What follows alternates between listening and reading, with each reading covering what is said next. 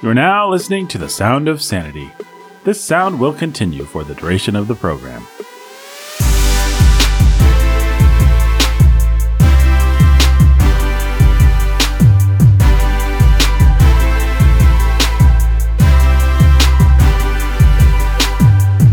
Hey everybody, welcome to Sound of Sanity. I am Nathan, your humble and obedient host. We've got the preacher's of sanity right there. It's Benjamin Solzer. Hello. And Ben, why don't you introduce the other guy? It's Jacob Menzel, pastor who's the master of sanity. Hey, what's up? Hello. Hi everybody. Welcome to a little bit of sanity. I want you to clear your minds, close your eyes, picture an ocean, the waves lapping against the shore, You're ship at sea, gently sinking. gently. You've fallen overboard. the ship is sailing away. You are alone people Roy Hobbs The has mer left people- the building. are taking you down down into the depths. of repressed grief. Darker and darker it gets. the cold water fills your nostrils. You're drowning. a kind of serenity comes over you. Is this all a metaphor or is it real? It's a metaphor. You're not really drowning. Oh, okay. How could you be? You're listening to Sound of Sanity. Guys, what dispatches from the world of insanity or the world of sanity do we have today? I know what I want to talk about, but I don't know whether I should start with I it or have not. so many things to talk about. I have three categories of things I want to talk about. Well, you have so many things you categorize them. I categorized. You want to tell us what the categories are? Maybe I'll see if my mind fits well, well, I have a Christian culture category, which is just uh, really one target that I want to. I think that might be the same the target. crap out yeah, of, I, I think I, um, my goal with this episode is bomb the crap out of that target. Okay, and then I have a pop culture and politics uh, category, and then I ha- just have a books and podcasts category. Just some, just some little things. I wanted to follow up on uh, "Run the Mile You're In" with Ryan Hall and a couple other things like that. So Okay. Well, maybe we'll end there though, because I think it might be fun to just. I've got another new book that I'm reading and some some other stuff like that. It might be fun to leave people with some some things to. save the suggestions for the end. Yeah, Yeah, that makes sense. All right. Well, shall we bomb the crap out of the target?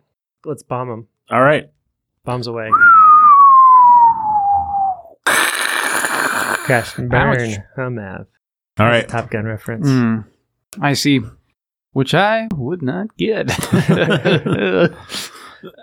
Before before we go to the article that you want that Yeah. that I think we're like loaded for bear on, hmm um, I wanted to set that up with a different article that I found. Sure.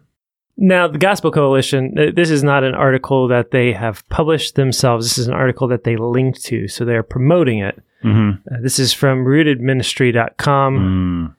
And it is called Turning Red. Will it be okay if I'm not good enough for my parents? Mm. So this is a movie review of the new Disney Pixar Pixar film Turning Red. And this article understands the main conflict of that movie being the question of what if I'm not okay, not good enough for my parents? And it concludes with, well, I'll just read the closing paragraph. But the older I get, the more I hang on to this truth. For those of us in Christ, all that we need, we already have. I'm not good enough, nor will I ever be, but Christ is. And his perfection is what I can claim as my own, not because of what I've done, but because of his death on the cross. I hold securely, yada, yada, yada, yada, yada. Mhm. And so this is a movie, Turning Red is a movie that points kids to Jesus because, and points all of us to Jesus because uh, nobody's good enough. Mhm. And the, it deals with the difficult question what if I'm not good enough for my parents? Mm. And I, I don't know. Maybe maybe it's dumb to lead into this is not the Gospel Coalition, but they did link to it. And I just think it's one more little bit of background for Mhm. what we want to hit. Because if you guys don't know, Turning Red is a not so subtle uh, movie about puberty, Mhm. about a woman. The text of the movie is she's getting her period. Right. Mhm. She's turning into a red panda. She's turning into a red animal. Mm-hmm. Okay. So the text is puberty, the text is menstruation. hmm The subtext, and you can find a lot of people uh, debating about this or talking about it. You can find articles about how this is part of Disney and Pixar Pixar's problem is that this is only the subtext hmm but the subtext is as a lesbian allegory. And so there are scenes where the lead character is drawn to girls and to dancing with them instead of with boys and things like that. And so it's a lesbian allegory as Mhm. well, or at least debatably an, a, a lesbian allegory. The fact that it's debatable is unfortunate according to the LGBTQ plus IAQED Mm-hmm. community. The fact that it's it has any subtlety to it at all. And so the point of bringing that up is because I think if you should if you uh, engage in reviewing movies, you should be able to I don't know Read them. read them exactly. hmm Anyhow, according to Rooted Ministry, actually it's just what if I'm not good enough for my parents? Good thing Jesus is. Well, do they do they deal with it at all? They do they do talk about how the film gently addresses the onset of puberty. Mm-hmm. Okay, mm-hmm. good. But it is primarily a story of the generational conflict between parents and children of immigrant families. So, um, so here again, I, I just we say this all the time, but I hate it when Christians. Obviously, I hate it when Christians don't see subtext. But what I really hate is when the whole world's like, "Hey, this is the subtext," and Christians are like, "Do do do do do do do do," like when, when they are like, "We are making this movie as an LGBTQ plus allegory," and we're like, "Well, it must be about puberty." Eh, eh, in other words, it's not like it's hidden. It's like a series of symbols that you have to decode. They, they've they've given us the decoding. You don't you don't have to be smart. You don't actually have to be able to read subtext. You can just read articles in the news where they tell you what their movie means. Yep. And it, it's just ridiculous that we are that blithe and that blind. But anyway, go ahead, Jake. So, the only reason I wanted to bring that up is because I was on the Gospel Coalition's website looking at really profound articles like this article about how the UNC Duke basketball rivalry taught me to love other Christians. That's an article there because, you know, we're now one in Christ. And so we can, Christ has conquered the dividing line between Duke and North Carolina, Mm, good. completely trivializing the work of Jesus in the gospel to Wow. And the unity that we have in Christ. That's So I was looking at these things, but I was there to look up the this review that they did of the movie Encanto. hmm Mm. Yes. Can I just sorry interpose? There is an article on TGC by our favorite writer there, Brett McCracken, Mm. on Turning Red. Hashtag release the McCracken. Oh, did he do one on Turning Red? Mm, He did, and and he's basically condemns it. Okay. Well, I missed that because I but I missed it because I scrolled down and it was the third around the web link that they link to. And so it's just right there on the front page. Like you don't have to scroll very far and that's what they that's what they Right. That's what they link to. So Mhm. McCracken does condemn turning red. Why does Mhm. he condemn it though? He condemns it because it's about letting out your inner beast. It's about basically letting the flesh run your life, which is slavery, not freedom. And he says it. He doesn't mention anything about lesbianism, but he does say it's the same ideology that undergirds trans rights for kids is in this movie. So he's pretty. He's good, basically. yeah, which, Uh, which, good, good which, for Brett. which doesn't surprise Props to me. you, Brett. Mm-hmm. He's more bad when he tries to make a positive point than when he tries to make a negative. When he tries That's to right. talk about the Christ-like gaze of Terrence Malick or something, that's where Yep. he really flies off the rails. Yeah, I mean, here, here. Well, I mean, which is just to say when he likes something, When he likes something, he's bad. he feels the need to baptize it in a way that's blasphemous and wicked. And I just we, Yeah, we cannot and when he doesn't like something, then he can approach it with reasonably clear sight. Mhm. Yeah, So- which, which he does. and when he tries to split the difference, he also gives us something like his Tarantino reviews, which were terrible.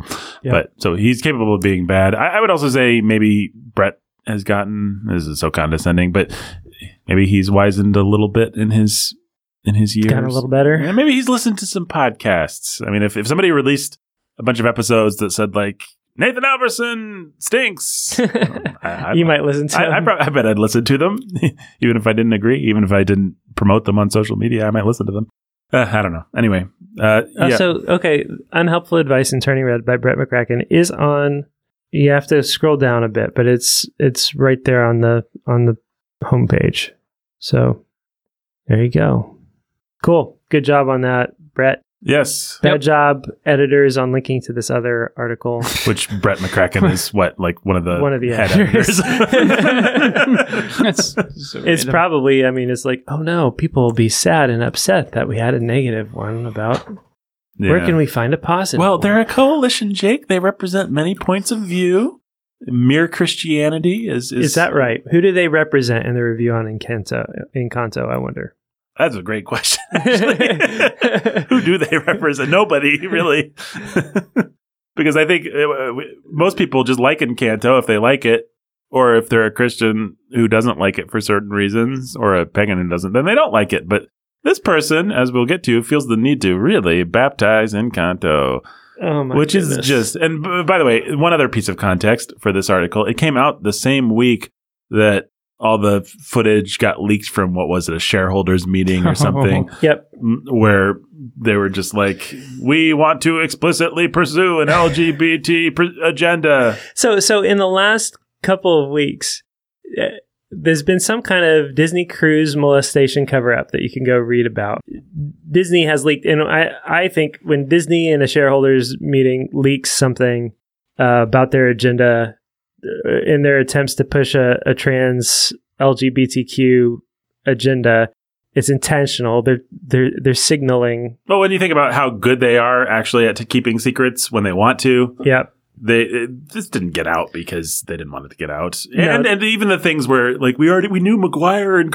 they didn't want it to get out, No. and and even the things where like we already we knew Maguire and Garfield were going to be in it. Of course we did. That was the whole hype. That movie made a gazillion dollars Yep. because they played with the idea of are they or are they not going to be in there. It was all very intentional. Yeah, so you have the opposition to to to the public opposition of Disney and the fight with that they've engaged with Ron DeSantis about this bill in Florida that prohibits teachers from teaching sex education to like kids eight and under. I think it is, which is we've labeled in the the media's labeled it the "Don't Say Gay" bill because what they want to do is cast it as a stifling trans and and, and gay and LGBTQ. Why why gay? I don't know because it rhymes. I don't know why the why the boys get the privilege here. It's but, a, it is a masterful piece of branding. but it is yeah. So don't say gay, and it's hard to like even pull anything but that because they've done a really good job of making it that. But what it really is is just a little bit of legislation that says I don't know maybe before third grade. Parents ought to be the ones talking to their kids, and teachers shouldn't be talking to their kids and introducing sex ed or anything like that. Of any type, by the way. Of any It- type. it's not don't talk to my kids about trans. It's hey, let me introduce my kids to sexuality, generally speaking. Yeah. So Disney opposes this, and so there's The, real whole- story, whole- the CEO initial, the new CEO, I forget what his name is, Chapek. Chapek, he said he wasn't going to comment on it. And then he had to walk that back in like 24 hours because And then it kept walking back. And then we had these leaks from this uh, shareholders meeting. And then we had the the thing about the cruise molestation cover up. And then we had all in the context of this. And we just had this discussion of Pixar has a problem. mhm. They can't go explicit enough with their gay text in their mainstream films. They can only do uh, little shorts Mhm. that are that have text. And then we find out that the new movie Lightyear is to have a same-sex kiss scene in it. Right. So this is Disney. This is Pixar. they Yeah. are telling us who they are. It just, Uh, it is, Hold on, guys. Breaking news. Just forget about this stuff. 56 minutes ago, Disney sets aside 80 acres in Florida for low cost housing. What do you guys think about that? What's your hot take on that? Let's talk about some other news, right? Hmm. Yeah. I mean, that makes sense to me. Yep. This, yeah. Eep, eep, eep. That's, that's my. I can't do a cricket noise. that's my cricket. Hey, Disney's in the middle of a PR cycle going into Yeah. the fact that their rights are about to lapse again on all of their Mickey Mouse and everything that should be Oh, public dom- domain by now. Mhm. Yeah, that the- they the- get special passes for. That's that. That whole story is fascinating. Read about Sonny Bono laws and the number of times that powerful people have gotten things to not go into the public domain so that they can continue to profit off of them. I Yep. mean, Disney and his heirs are long dead at this point. billions of dollars tied up in extending copyright that should have been uh, uh, on properties that should be in the public d- domain by Mhm. now by all. I don't know why we're talking about this when when I type in Disney news. What comes up is I can save big on Disney cruises. I want to learn about that. What? Why don't we cover the real stories that are important? The Disney one. I, I just don't know. wants us to read. Let's try to turn this into a This Week in 1984 episode. so anyhow, that's what's going on with Disney. Everybody's trying. The whole conservative world's trying. World's trying to cancel Disney or acting like we're trying to cancel Disney. The Daily Wire. We're putting 180 billion dollars into children's entertainment. Why would you give your money to people who hate your kids? They're Um, groomers. Yeah, why would you give Which your they money- are. Which they are. They are absolutely groomers. This is not new. This has never been new. Mhm. Uh, what's interesting is that they're at least we're at least in a in a little bubble Mhm. or a, a little point in time, and we we may revert. Disney's super powerful. They got a lot of money. They're really good at PR, and they're really good at pumping out material that we want to give to our kids. And but right now we're in a little a little pocket, Mhm. a little bubble where it seems like at least the conservative world is woke to what Disney is and what Disney's doing, and it's become mainstream acceptable to just hate Disney's guts because they're and to acknowledge that they're just a bunch of groomy pedophiles who want to groom your children and who shape their stories and their movies and their narratives in that direction with real intentionality. Yeah, I guess I should say the reason I was being mocking about the Daily Wire is not because I don't think that conservatives and Christians should create good content, although that is a complex issue that we could talk about.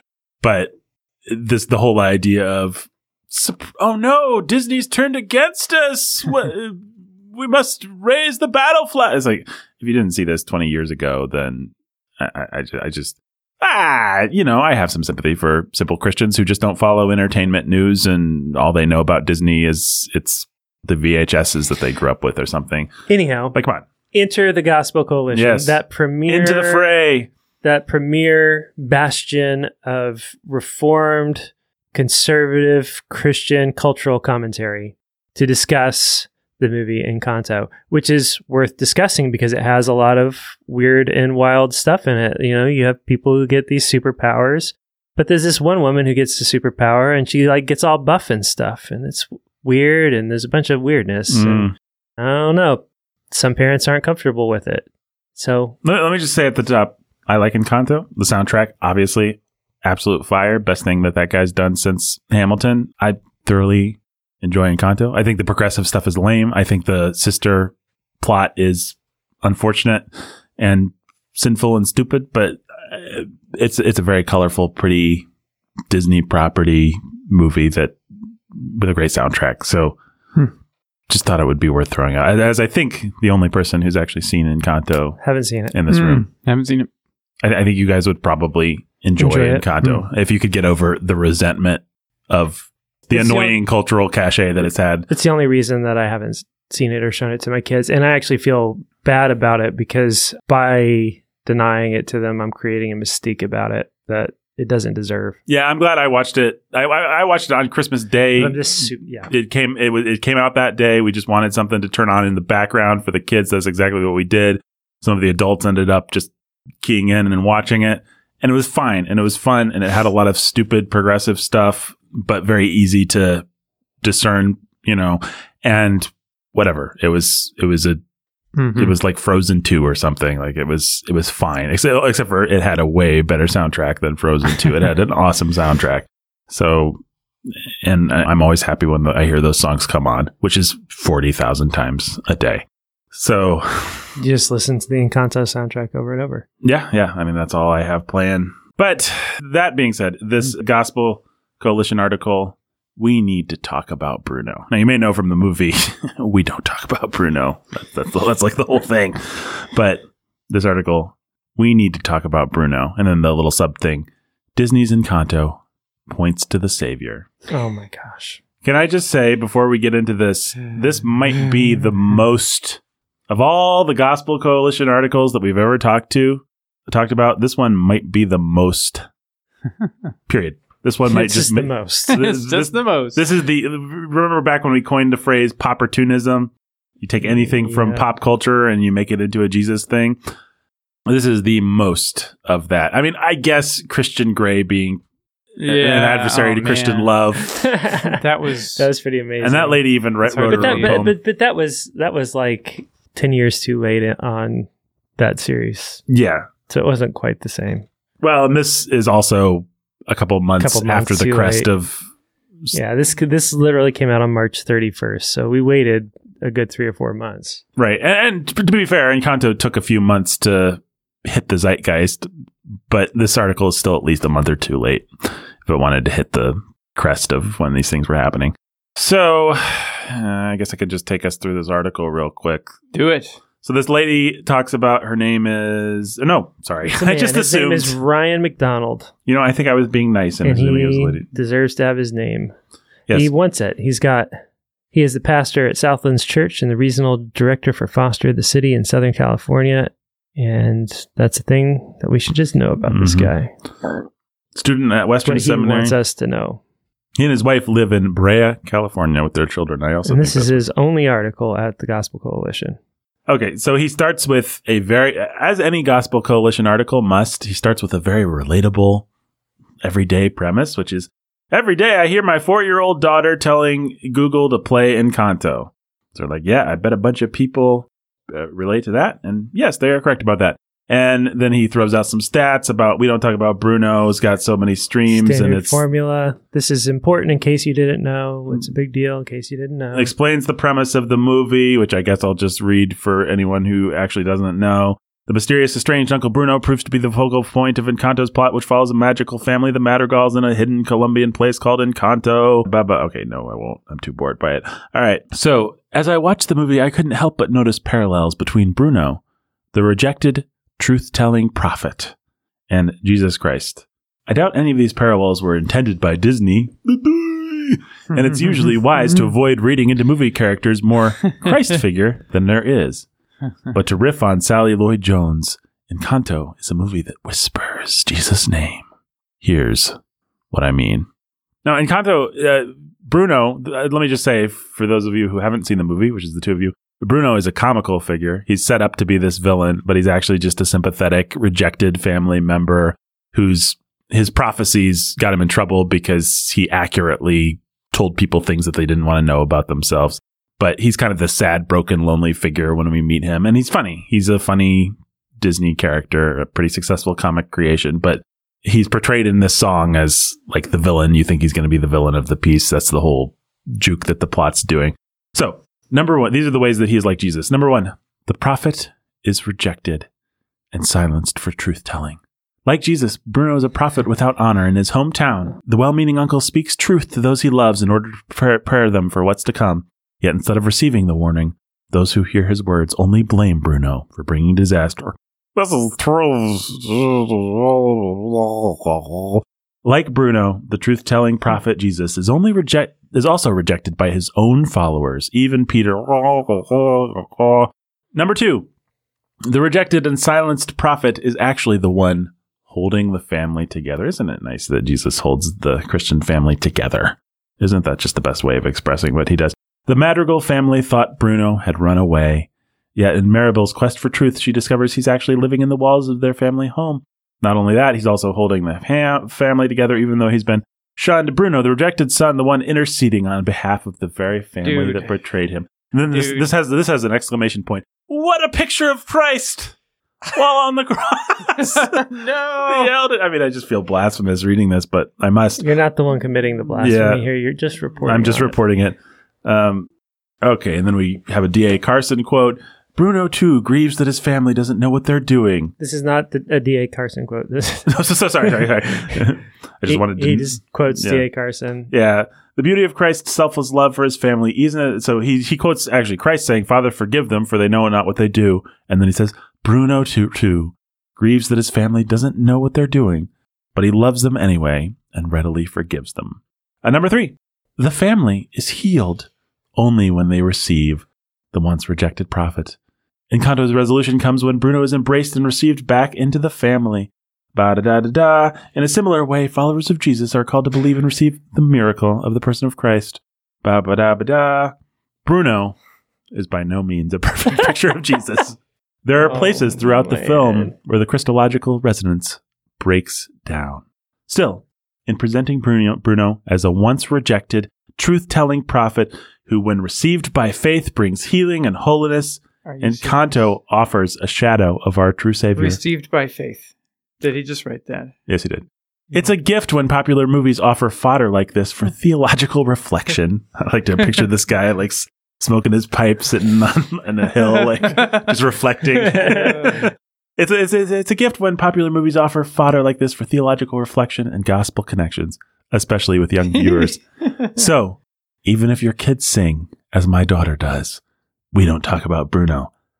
Perhaps we should respond with, we need to talk about Bruno and see where the conversation goes. Now, if- for longtime listeners, if you remember the early days when we were just ad libbing Popcorn Coalition skets, S- skets? Yeah, Skets. That's, that's, that's the word. This Ben had a, a certain kind of thing that he would always ad lib, and and it is exactly in this. So that's right. yeah. Just the whole even if your kids sing we should we don't talk about bruno perhaps we should respond with we need to talk about bruno It- need to talk about Bruno, friends. I mean, it, it just writes itself it so, does. th- so this uh, the christian gray article is neck and neck but i think this might be the the most lapsed into self-parody that they are because it's just so lame. I mean the the christ-like gaze of terrence malick is comparatively a masterpiece of film criticism and theological reflection compared to bruno as a christ figure. It's just the lamest jesus jesus juke that the gospel coalition could possibly d- do. And and they're doing it right at the time when Disney is showing its hand most clearly, and everybody is accepting the fact. Finally, eh, eh, looking around and saying, "Hey, these guys aren't nice, and they don't have our kids' best interests at heart." When the whole world is in in in in the the liberal progressive world is is really reaching and stretching to defend Disney. hmm The slander. Let's talk about that slanderous word, groomer. Now, Well, why I- do these QAnon people have to see sex and everything? people who have grooming is a real thing, and people who have actually been groomed are really hurt and offended by applying this word to The grooming that the grooming that do. Disney is doing because it's emotional and mental grooming, but some people have been groomed physically by actual literal pedophiles who aren't literally pedophiles in the way that the literal pedophiles at Disney are, but it's just like this is the kind of bending over backwards. You can actually read people having these arguments right now trying to defend Disney for Mhm. the way they're coming after your kids to indoctrinate them in their trans LGBTQ ideology, right. right? And and it's like like like I said earlier, in the midst of all of this, Disney lets us know or Pixar lets us know that there's going to be a gay kiss Mhm. in the new Lightyear movie. Okay, so now here it is, Lightyear, which looked to be a really cool, fun movie, cool premise, cool idea, building on a cool property in a really unique and original, creative way with a good cast, and it, it just looks fun. Mhm. And now they've let us know that they're going to put a gay kiss in it. Right. This is just what Disney is and what Disney's doing. And it wasn't the week that they did that. It was within 24 hours that the Gospel Coalition was like, here's our article on Bruno as, as someone who has Christological resonance. It's pathetic. And I don't know what else there is to say about that, except that, I mean, the, i- i- if you were to just like, who is who is working for Team Disney here? Who is who is building the narrative that Disney is great and Mhm. Disney's safe and Disney's fine, Disney's okay for your kids, and we don't need any discernment when we come to Disney. Mm-hmm. You've got over here the literal trans ideologists on one side. You have everybody else on the other side, and where does the Gospel Coalition line up in this in this uh, cultural battle that is engaging the world, America right now? Mm-hmm. Discernment. I mean, they want you to discern Jesus In everything Disney does, That's Right. everything Yeah. Disney does, Yeah. has Jesus all over it. It doesn't matter if it's turning red, and it doesn't matter if it's in Encanto. And there was a punchline that went without saying. It went without saying. Yes, it did. So I had the pleasure of giving a film lecture for the alumni of Houston Baptist University, uh, basically about Christian film criticism and discernment and these sorts of things not too long ago. Really fun, really great opportunity, and a lot of interesting questions and dialogue with the people there. Somebody, I actually made a reference at some point in my talk to this stupid article. And so somebody asked me, like, okay, how do you find Christ in things? Or what's the difference between, because obviously there is, as our good friends at the Gospel Coalition say, Christological resonance in lots of movies. hmm So what's the difference between doing it well and doing it badly? I guess I have my answer because I know what I said, but what do you guys want to address that? Well, the first thing that I would do is I would start talking about Carl Jung Mm-hmm. and Joseph Campbell and the hero's journey and the fact that what these movies all do and what all these writers do conscientiously is they take a redemptive arc because they know it has resonance and they strip it of Christ on purpose Mm-hmm. and then they put it out there because uh, as a substitute gospel. And so Christians who look into these things and say, "Well, I see a redemptive arc and so it points me to Jesus." They're they're a mile behind what's actually going on in any text like that. Right. So it's like they know exactly what they're doing. They've always known what they're doing. There's a whole book called The Hero with a Thousand Faces Mhm.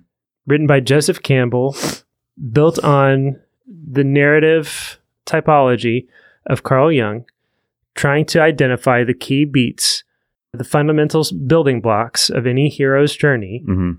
that allows you to tell the story a thousand times and put a thousand different faces on that one hero. And it's built largely on the gospel story. Mm-hmm. Well, I would go farther than that and say even before Carl Jung existed, the reason Carl Jung was able to pull these things out is because Christ is the creator and founder of the universe. The gospel story is the most important story, and so most stories tend to hit those beats. Well, because they're imitating, Whether you're designing them they're, that way or not. the real true story of the world as God wrote it. Right. It's actually hard to write a story that doesn't have quote unquote Christological resonance. Yeah, I guess the only reason I want to go to Carl Jung there and not to the bigger picture uh, reality that, well, this is just the story God told and is telling, and so it is the one story, is because of how cynical all the people who are telling today's stories are about it and how shallow that read is comparatively. It's it's it's it's, incredibly shallow. I mean, the other thing I would say, and the other thing I did say about an article like this is these points of comparison that they act like have so much significance are not points of comparison that we would actually use oftentimes. Like to take the example of Bruno as a Christ figure, there's actually not enough about Bruno for him to be an actual good type. There's not enough points of illuminating comparison for him to meaningfully evince anything that's Christ like. I mean, for example, I could say Ben is a type of Christ because he's podcasting. And so he's imparting knowledge. And so he's a teacher. And Christ's a great teacher. And so Ben is a type of Christ. I, I suppose I could say that, but I could also say the same thing of Hitler. Hitler got up, I mean, to use the most hack internet example, Hitler got up and he addressed people and he imparted wisdom. He appealed to the masses. He he appealed to the poor and the needy of Germany who were downtrodden and felt abused and oppressed. Right. And he did so in the face of the Jewish opposition. Let's be honest. Well, yeah, exactly. so why don't we say that Chris, that why would no one ever be tempted to say that Hitler has Christological significance? Because while there are a few points that where the comparison is apt, there are also a number of points where the comparison deviates. And if there are enough of those points at a certain be, at, at a certain juncture in time, it becomes not an illuminating comparison to say that Gandalf is a type of Christ or has Christological signi- uh, resonance, everybody kind of understands what that means. He's a good guy. He's ushering our heroes on their journey. He falls into a pit. He comes back as something even more special. Like every everybody kind of could Mhm. understand that. To say that Bruno is a type of Christ, nobody, no average person gets any window into who Christ is from Bruno because there's not actually enough things that track. And, and and look, the fact is, you could actually do what he says, and I bet he's done it with his kids. You could, you could have, you could have this, that conversation, honey. We need to talk about Bruno. Right. And you could tell your little girl all the ways that Bruno, Four-year-old. your four-year-old, Yeah. all the ways that Bruno is like Christ. Now, how helpful is that going to be to your four-year-old? Now she just has Um, a picture of Bruno in her head every time she thinks um, about Jesus. Yeah, bad, bad job.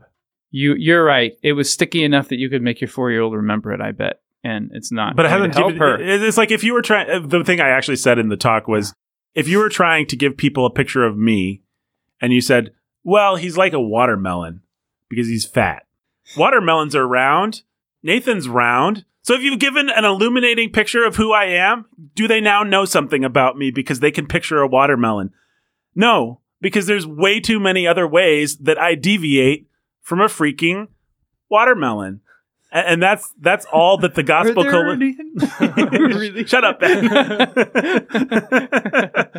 and that's that's really the kind of tenuous connections that something like this is doing. Bruno, anyone who actually understands typology on a theological side, anyone who's an academic who understands the study of semiotics, signs, signification, stuff like that, anyone who looks for symbols does not see Bruno and Jesus because there's not enough there.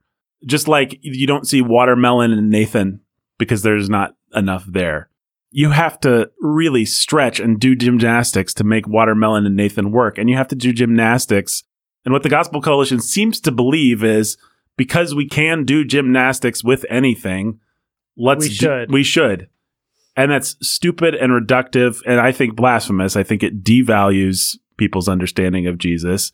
Suddenly being able to compare Jesus to Bruno actually makes Well- you understand Jesus less because you're suddenly confused by all the ways that Bruno deviates from Jesus, which are multitudinous. And so you're not only confusing people about Jesus, you're also you're also completely inhibiting their ability to read what's obvious culturally, Mhm. right? Or in movies or in anything whatsoever. You're teaching them to make the most spurious connections to Jesus. You're muddling who Jesus is. You're messing it all up. And you're teaching people not to read the most obvious things that are actually in front of them Right. in the first place. So it's just eh, actively anti discernment in every possible way. We're messing up and muddling the picture of Jesus, and we're messing up and muddling everything about this, about a movie or about a book or about whatever it is that we're trying to read. We we are engaged in a conspiracy to keep you blind to being able to read Jesus and, and to read the culture. Yeah. Because and it's Bruno, just actively at this point, it's just actively evil. right. Bruno's an emasculated little comic relief character. He does not read as a savior in the movie, having seen the movie. He doesn't read as as anything like that. And so you're just confusing. Well, once again, if you say Gandalf is kind of filling a Jesus, I, mean, I don't really love that kind of thing either. But just as a comparison point, Gandalf is powerful. He's imbued with great Mhm. power. He comes to save the day on any number of occasions, turns catastrophe into eucatastrophe. He provides a little picture of the kinds of things that we know Jesus does. And so saying like when he rides up at Helm's Deep and saves the day and, and all the white horses come charging down and we all cry, there's a little on the on the dawn of the third day. on the dawn of the third day as the hordes of demonic enemy are about to take out our heroes and then Gandalf shows up and we all get chills as they ride down. Like y- you don't have to do a bunch of math to see why there's Christological resonance there. But Mhm. and if you see the Christological resonance to continue using their dumb phrase, you maybe have gained a little something. But as Jake's saying, if you see the quote unquote Christological resonance with Bruno, you've actually lost something. You've actually, it's actually devalued your idea of who Jesus is and confused it and muddled it because you're actually trying to like, especially if you're, and it's and it's nowhere more obvious than as Ben was saying, when you do what he says to do, which is try to communicate it to your four year old kid. It, suddenly, it becomes obvious what you're actually doing. You're now giving a picture of Jesus, and this Jesus that you're at, you're teaching your four year old to picture is a Pixar comedic relief character. Mhm. It's actively destructive. Yeah, I mean that's why I actually like as silly as it is. I actually like my watermelon analogy because I think it's I think it tracks. Like If, if, if, if you taught your four year old to think of me as Watermelon Man, they would have a very inaccurate, destructive version of who I am. But they would understand that watermelons are round and Nathan's round. So I, I guess the connection's been made. They understand an aspect of my Nathanological resonance. But no, they don't. They don't understand me. So let us never talk about Bruno. We don't talk need about to talk Bruno. about Bruno. We don't talk about. We don't talk about Bruno. No, we do no. talk about the Gospel Coalition, though. We need to talk about the Gospel Coalition. Well, as and we we did. as we've often said, people seem to feel such a. it- It's like that, that's why I wanted to say up front that I kind of like the movie and I love the soundtrack because people feel so bound up about liking some of this stuff. I, I think what the Gospel Coalition actually exists to do is to ease people's consciences because they hear whispers or they see the articles about Disney being a woke broke corporation and they're like, oh boy, now I feel bad. I wanted to buy my daughter the little shirt with Belle on it, but now I feel guilty about it. And then the gospel coalition's like, let us wave our magic wand and make it all go away. It's actually, it We has, can baptize anything here. right. It has Christological resonance. And then you can just kind of forget about it and feel good about it. It's like, no, you know, you should have to wrestle with it. You should have to wrestle with who you're giving your money to. I've not canceled Disney Plus. I, I probably won't. I probably will buy my daughter a, a, a Belle onesie. I don't, you got to make your own decisions about that. But If you've not It's been a- wrestling with this stuff before now, then you've not been paying attention. And so that's that's the other part of this. It's like, well, the Gospel Coalition needed to write that article because people feel bad about watching Disney, and they don't want to feel bad, and they're there to tickle people's ears, Right. to scratch their ears and tickle their whatever the scratch their itchy. What is it? Why is my, why is my brain? I, now I'm confused. I mean, I know. yeah, it's now that it's you've given us the bad version. It's hard to hard. reclaim. I broke it. People will seek. Scratchy, itching ears. Yeah, right? Itch, scratching ears. I don't scratch It doesn't matter. ears. We know what we're talking about, guys. It- it's what they exist to do is is is to give the people what they want, and that makes them the enemies of actual real discernment. And you don't have to necessarily with any given movie be, oh man, it's all bad, it's all evil, it's all Disney, therefore it's all evil hmm if you it, that's this is the way that we want to approach everything when it comes to discernment because we don't want to have faith. We just want the tension of living by faith resolved for us the tension of exercising discernment resolved. If it can all be about jesus then it's all okay. And if we can do the gymnastics and make it all about jesus then yay we get in, in and if we can't and disney's a bunch of groomers then everything is bad and we can't have disney and we can't have belle and we can't have eh, you know sleeping beauty and we can't have any number of other things out there. And so, oh man, I don't want to lose all those all those things. So I need to learn how to baptize everything. Mhm. And that's just the way that we all tend to think. We all want the easy answers generally. And the Gospel Coalition, as the modern day enemy of discernment, jumps right into the mix to show us how exactly to baptize everything.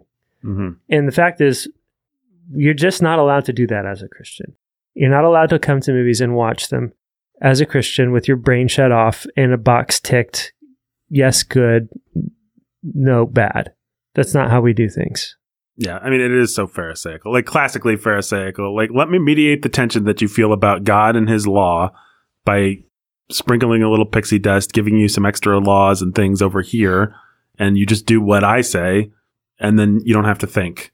Yeah, and there, and there are really good there are really good critiques or ways to be to critique a movie like Encanto and say and come to a decision and say I just don't want to show that to my kids because I don't like the narrative building blocks and the way that it it deals with the sexuality of the sister. Yeah, that, that, that alone's enough to not watch the movie. That that's a perfectly justifiable reason to not show it to any of your kids. Somebody I don't kn- remember who I saw on Twitter. It was like the first time I ever saw a Christian have any kind of real discernment about a movie in pop culture, and so I Mhm. noted it and I dropped it in our Slack channel, and Mhm. we could probably find it and tell you who he is. I don't know if he's good anywhere else, but on this he was good, and he was talking about how just hey, they turned her into a man when she Mhm. got her power. Her power turned her into a man. It it actually turned her into a man for a reason. They wanted her to look like a man for a reason. Hmm All of it was meant to acclimate you to the idea that women can be men and men can be women, and it can just be transitional. Right. Right? It's trans. And they broke and people are arguing, well, it's a magical family with magical powers.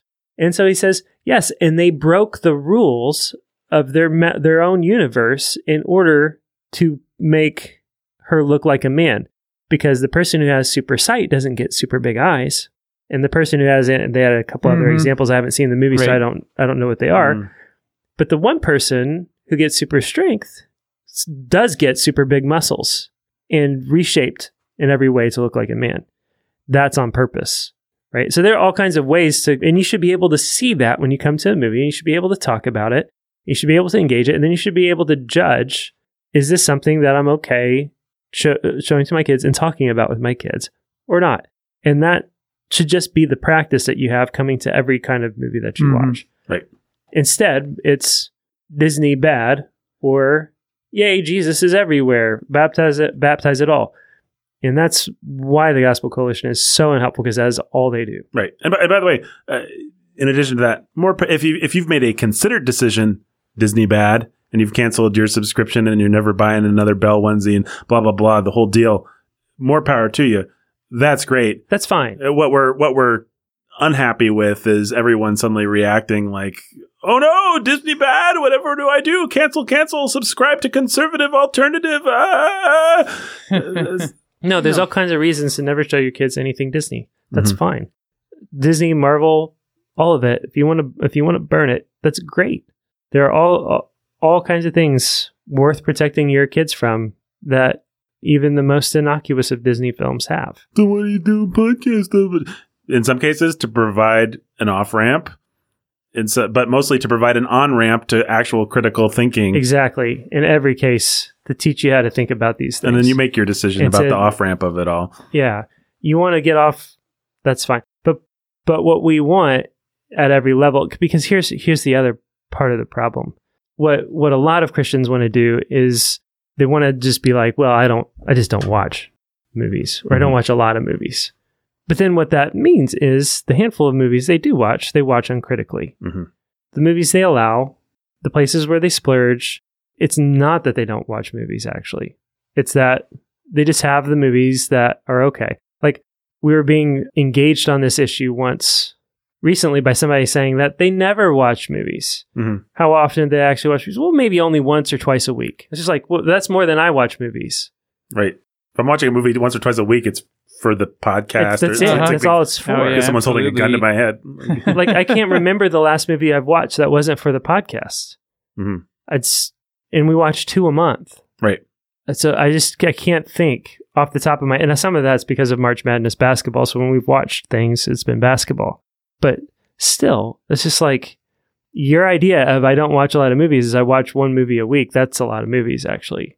So More movies than Martin Luther watched. but- I'll tell you but- that. But, because you tell you Oh, because you tell yourself you don't watch a lot of movies, because you tell yourself that we're not a movie watching family, then that means that that one movie a week, that's nothing. Mhm. It's we just don't we don't have to think about that because we don't watch movies. Mhm.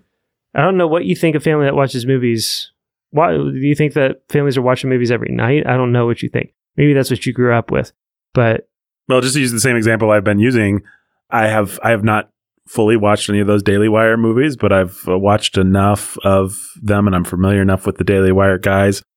You'd be an idiot to cancel Disney and then uncritically, undiscerningly watch what they're putting out. I mean, we probably all saw the Jeremy's Razor ad, which was full of. Didn't see I have no idea what that is. So Jeremy's Razor was Daily Daily Wire. Harry's Razor canceled their advertising with Daily Wire because Oh. because of some. So Jeremy Boring, the CEO, uh, has now created Jeremy's Razor, which is just a his own razor company, and it's like called the tagline is a razor company that doesn't hate you or something like that. And he did, you know how they do. People like to do these funny long form ads where a dopey guy's walking around, and in the background things are set on Mhm. fire and Yep. stuff. It was in that style.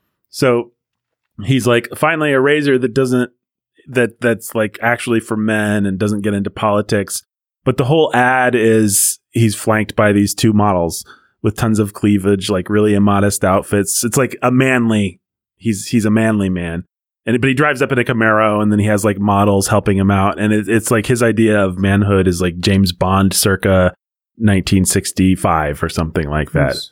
It's it's really gross and it's really undiscerning, and the, their conservative audience is just gobbling it up. And it's like these guys these guys aren't retaking the culture. Yeah. A, they're trying to retake the culture from 50 years ago, which is a dumb plan. B, they don't actually have the moral sense to do it.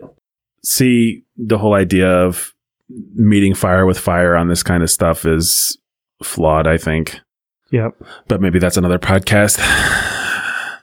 maybe everything is another podcast. We've gone for a long time on Encanto right Yeah, let's now. just keep going. yeah, what else? Who cares? What else you got? Just something that you might not be aware of unless you pay close attention to conservative media, because this has been very quiet, except for the places where there's been some outrage. Oklahoma quietly passed a law to make abortion illegal. I saw that. Um, Crazy. the governor has to sign it into law. It won't go into immediate effect by the way that it is framed. It'll have to be litigated in the courts, but as early as this summer, it could be that abortion in every form is illegal in Oklahoma. So, yeah, that's just worth knowing. Meanwhile, Colorado, same same news cycle, s- signed a law legalizing all forms of abortion up through nine months. One of Oh, the most man. far-reaching and wicked versions Wow. of such a law on the on books. the books. Wow. That's evil. I didn't see that. That's why we do this. hmm There were there were f- the remains of five babies found in is D.C. I want to say, and Yep. there's yeah they're trying to get they're trying to get lawmakers to look in not lawmakers they're trying to get law enforcement officers and the police and the stuff to look into it because they were well developed enough. It's possible it was simply infanticide. Simply these were born babies and Mhm. then they were dismembered, etc. But nobody wants to look into it. No one wants to look into it. It's you can find videos if you go looking for that, and you might be sorry if you do that, but you can find them. Yep. Don't recommend it, but yeah. What else? Did you see the Madonna video that everybody was talking about for half a minute? I didn't hear anyone talking about it at all it's for even a little a. TikTok video of her face that's all Botoxed and lip injected up and stuff like that. And the only thing uh, worth talking about is she's 63 years old and she spent her whole life chasing sex appeal hmm as power and value and worth, and that's all that she's left with, and she doesn't have any. And it's really sad. And Mm. it seems like every generation has this, so every generation has to rediscover it hmm you know, they're aging pop stars, whether it's like, hey, Mick Jagger's actually pretty gross now. I guess he was always gross, but now he's Mhm. really gross, you know, or whatever it is. Everybody has to rediscover it. Yeah. Yeah. Madonna's an interesting case in that whole thing. Because to me, even in her heyday, she feels like somebody who felt ugly. Like if you actually just look at her face, she's not what you would think of as classically beautiful. It's a little bit like Lady Gaga or something like that. So, Yeah, somebody, somebody who spends their whole life kind of cosplaying a certain kind of thing because they can't quite have it or aren't quite for, for someone who's such an icon of 80s sexuality the icon of 80s sexuality the marilyn monroe of her generation madonna has never felt at all comfortable with her own sexuality to me so i mean even when she does the movies that we remember her from are things like dick tracy where she's dressed up Yeah. like marilyn monroe just kind of doing a weird thing like she's she's just a sad broken person Hmm. don't be a material girl listener it's not it won't lead to good things You guys have been uh, super excited about Elon Musk these days? No, i'm glad he bought 10% of twitter or whatever No? You didn't know that, Ben? no, I didn't. I've been in a hole. So Elon bought 10% of Twitter. And what that means is he now has the largest stake in Twitter of anybody. He has like five times more than Jack Dorsey, its founder. jack dorsey has like 2.5% or something like that Yeah. Wow. And he has just shy of of 10%. billions of dollars acquisition by the way Yeah, which amounted to le- like less than 1% of his net worth. So for for you and me it'd be like going out and buying a MacBook or something like that. you know. If, if if that, maybe an iPad. oh man, that's amazing. Yeah, but but he now, which doesn't make him a, a majority stakeholder, but then he joined the board of directors, which actually caps his ability to to own percentage uh, much higher. I think fifteen percent or something like that is Mhm. is the rule for, for a board member. So he can't actually have a hostile takeover of Twitter. okay. Although he can't have a unilateral takeover, he he has enough ownership and enough influence that he can organize any number of shareholders Oh yeah. behind him to do to get done what he wants done. So I think probably tw- Twitter's board thought it was in their best interest to pull him on the board. Mm-hmm. Wow. But hopefully, hopefully this is a step in the direction of Free Twitter. free Twitter. It'd be That- great. That'd be amazing.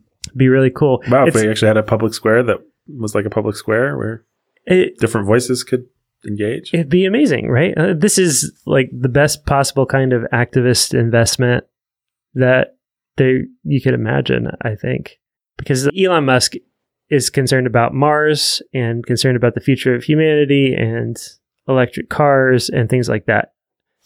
I think in terms of investing resources, that's where Uh-huh. that money's going to go. This is a this is a social investment. hmm So, yeah, I just think that's cool and worth mentioning. And Oh yeah. not that I have some kind of special take on it, but No, it's cool. Yeah. I, Hmm. I guess I don't have a special take on it either, but it gives me hope. yeah, my dad's Starlink order went through, so he's going to be on Musk's network. How much does that cost? I think it ends up being close to hundred dollars a month. Okay. But they live out they live out in the country and don't have uh, service. They've never had internet out there, Huh. apart from like DSL or something like that. Hmm. And so he really wanted to get to move in the direction of high speed internet if possible, and had been badgering local companies to run cable out that way. So I turned him on to Starlink, and he signed up, and got on the wait list, and ships, and will be on in the next couple weeks. There you go. Awesome. Yeah. Kind of fun. Yeah, that is fun. is reading about anything else, finding anything else out there that's exciting or interesting. or- I just wanted to not talk about Bruno today. I think that was my. Yeah, that's the main thing I wanted to talk about too. I I just had a couple other little notes that I thought might spark an interesting conversation or not. Hey, they're worth noting, even if they even if they don't spark. If we didn't have, if we had more gas in the tank, if we didn't spend as much time talking about Bruno, we might have more to say about Elon. But I don't know that. we did talk about Bruno. I, I mean, I, I'll just mention this one thread that I put in our Slack recently. It's this, it's this atheist, leftist Californian lady. yes, that was interesting. And oh, I've seen stuff like that. Yeah. I've been. I've heard stuff like that for a while. yeah, this kind of thing is around. This is maybe not groundbreaking, but it's always, I don't know. I'm, I, I guess I haven't yet been acclimated to seeing it because I haven't seen it that often. But it's, Mm. it's this lady who's like J.K. Rowling, hmm she's not she's not actually anti-trans. That's not fair to say but she's she's going off on trans ideology coming in coming into to situations where kids feel feel uh, like they want to be a boy instead of a girl or a girl instead of a boy and saying that's bad. Don't let that happen. Let the kids process this naturally. Usually it goes away. Otherwise you're going to trap them into a terrible situation where their bodies are mutilated and they they'll never escape all the emotional and physical damage that that caused. I, I don't know. Just again, someone saying basic things about sexuality Well, to an extent. I was listening to uh, the other not long ago to somebody who actually had transitioned, talking about how all the psych evaluations they had to do, all of the it's like a multi-year process of screening and psych evaluations and just different kinds of interviews and and things where and then time period they had to live had to live as the opposite sex before they could ever be permitted any kind of hormonal or surgical. And so it ended up being a multi year process and how that was designed for their mental health and safety, which is a load of junk in and of itself. Of Mhm. course. But there was a there was at least some kind of like process Let's make was sure you don't have buyer's remorse. Exactly. And you're That's not going right. to sue us, whatever it was. There were all kinds of inhibitions and all kinds of things, roadblocks thrown up. Just talking about how, well, and then talking about how how radical those hormones hit them hmm as they started to go through the process, and about how destabilizing it was, and how they needed all the psychological help they could get to get through it all, and how you don't even need like insurance will just provide it and on a dime with no question, not even a questionnaire you have to fill out now. and how how if they had done the same thing, if they had done the same thing, that it would have wrecked them. Mhm. Yeah. and they wouldn't have made it through, and they might be dead now. They just, they just can't fathom how irresponsible it feels, and it's of course it's all irresponsible, it's all evil, it's all wicked. But to hear somebody who has gone through the process talk about it was fascinating in and of itself. Well, Yeah. and then what the Definitely. what Ben Pagan would say is even if you think that that's fine for the adult, like the fact that we're blithely pushing children in this direction, the teachers think that they're empowering children when they hide Yeah. these things from their parents. Right. It's it's just nonsense because even if you believe in this stuff, like it needs oversight. What what all of this should make everybody do is believe in the demonic. I mean, That's right. the demons we- we act so superior to ancient cultures mm-hmm. in their worship of demons the demons that wanted to kill and destroy and mutilate and Sacrifice the little kids on the altars and whatever. and, and, and rob them of their innocence Yeah. and corrupt them right this is just like ancient paganism and that is just what we have devolved into Well, when you look at what I just said about Colorado, we want you to be able to take a full term baby, have it partially born, and then dismember it. That is a basic right, fundamental to your existence and your freedom. I just don't. There's there's just there's just no other word than demonic for that. It's, Where- it's hard to wrap your head around. Yeah, eh, where did I just see something? Maybe it was the Colorado law, but I don't think so for some reason. Where i- it's a, it's a liberal state like that fighting for a parent's right to leave their kids to die after birth. Yeah, it, it I- was it was something I saw that too. like that. it, that was an interesting case of it's not like the law says we want parents to be able to leave their kid to die after birth. Yeah, It's an implication of the law right. that lifenews.org Yeah. was drawing out. And I'm, I'm not saying that they're wrong exactly. I just, I, I wouldn't want to speak on that right this second without a little bit more context. That's it's okay. It's a California bill. Yeah, Yeah. extreme pro-abortion bill. Yeah, this is life life news. Blah blah blah. Blah, It's blah, wicked blah. and it's a slippery it? slope. It's yeah, it comes from the term perinatal, which is a really vague term that could extend to well after a baby is born as well as before. So yeah. It just I don't know. My my thought was ancient Rome, you had the right as a parent to kill your children or leave your babies outside the wall to die and Mhm. it wouldn't be that shocking if uh, one of our laws essentially gave you the same right even after the birth of the baby. Yeah. Yeah. We're not far from that. Yeah. We're basically already there. I mean, we are. Yeah. All right. What else you guys got? If anything. Yes, I wanted to follow up on uh, "Run the Mile You're In" and Oh yeah. and that sort of thing. Yeah. Um, so you might remember it's a book I picked up after listening to an interview with Peter Attia on the Drive podcast, which I listen to from time to time. A lot of like what he's into is just dealing with is he has an interview on dealing with type two diabetes or preempting it stuff like that. Things that I have particular interest in with my dad and my grandfather having type two diabetes and me being having been pre-diabetic and I think having been able to walk that back. So stuff like that. But he occasionally interviews people who've just been on the cutting edge of human performance. So this guy Ryan Hall, who's a Christian, is the American record holder in both the marathon and half marathon. And it was an interesting interview and it was a lot of fun and it seems like it was probably to promote his book, Run the Mile You're In. So I just got the book and started listening to it. And I think I reported last week that it was uh, occasionally kind of woo woo and weird and um, hmm in Mhm. places. And it, but he just gets weirder and worse Mm. um, as it goes. So he's got a whole chapter on uh, declarations. Is that anything like an affirmation? yeah, it's just the Christian version of declarations. I declare something in Jesus' name. Oh, yeah, be- yeah. You know, and and then he v- eventually lets slip that he's been to Bethel's school of witchcraft and wizardry. Hmm. So All right. not- literally, and he may have like if I was a little bit more on top of that world when he talked about his pastor, I may have recognized his name as being a Bethel pastor, but I didn't. Hmm. But anyhow, yeah, there's some like, and then there are other points in this book that are just like he talks about like the time where he decided to have God as his trainer. And he talks about the time where he went into, I think it was, I'm going to get certain races and things confused.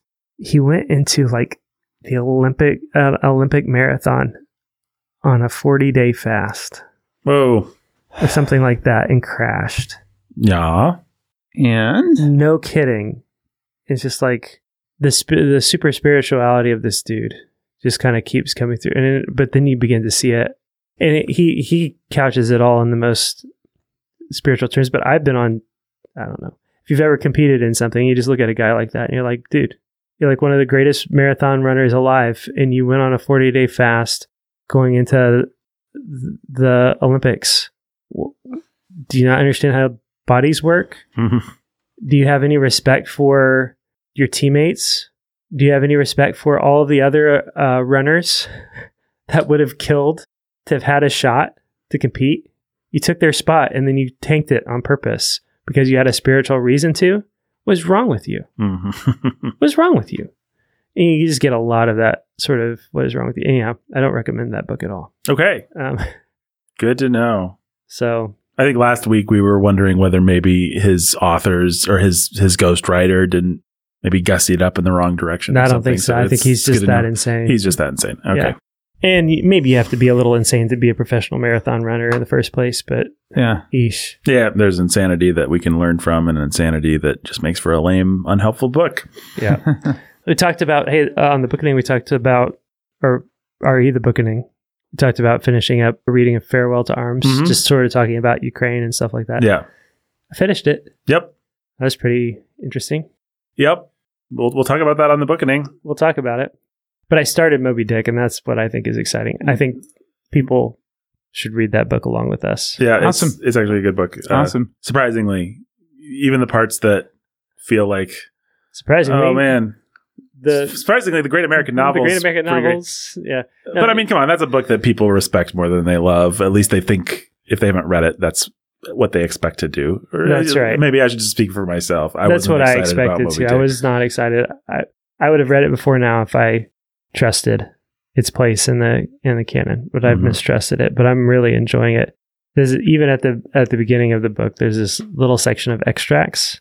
How would you describe that? It's just it's just extracts from all kinds of Mhm. poems and songs and ancient literature and things like that, talking about whales and Yeah, it's awesome. Uh, it actually reminds me of something that Stephen King does, which I think he probably got from Moby Dick because he was a literature professor. But oftentimes in his books, he'll start with a bunch of like, like if he, if the story is about UFOs, he'll start with a bunch of extracts on UFOs, or if it's a vampire book, it'll be like ancient Greece, and it, he'll and it, it's it's really effective. Like it really gets you juiced up for the story because you're like, oh, all this primal stuff, you know.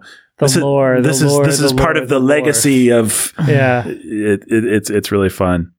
and man, he does such a good job in the extracts that he pulls, and who knows if he even made any of them up. It doesn't matter, but I mean, he didn't have Google, so I wouldn't be surprised if he at least quoted some from memory or you know yeah, coalesced a little bit. yeah, somebody somewhere knows. Brandon probably knows, but Yeah, he'll tell us over on the book thing. Subscribe, um, share.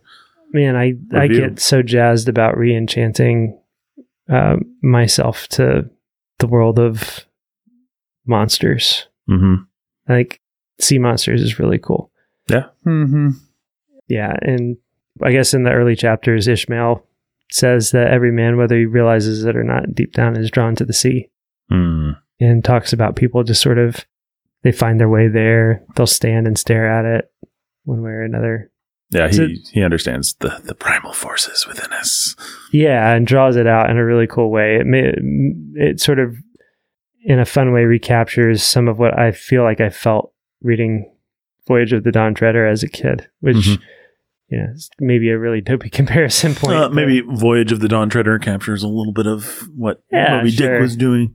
anyhow, I'm I'm enjoying that book and excited, and I hope people read it read along Yep. with us. You, to do that, you go to the Bookening, uh, your favorite podcast app, subscribe, you hit the bell button, I guess. And It's not YouTube. You don't have to hit the bell button, but you do all the things. You leave a five star review.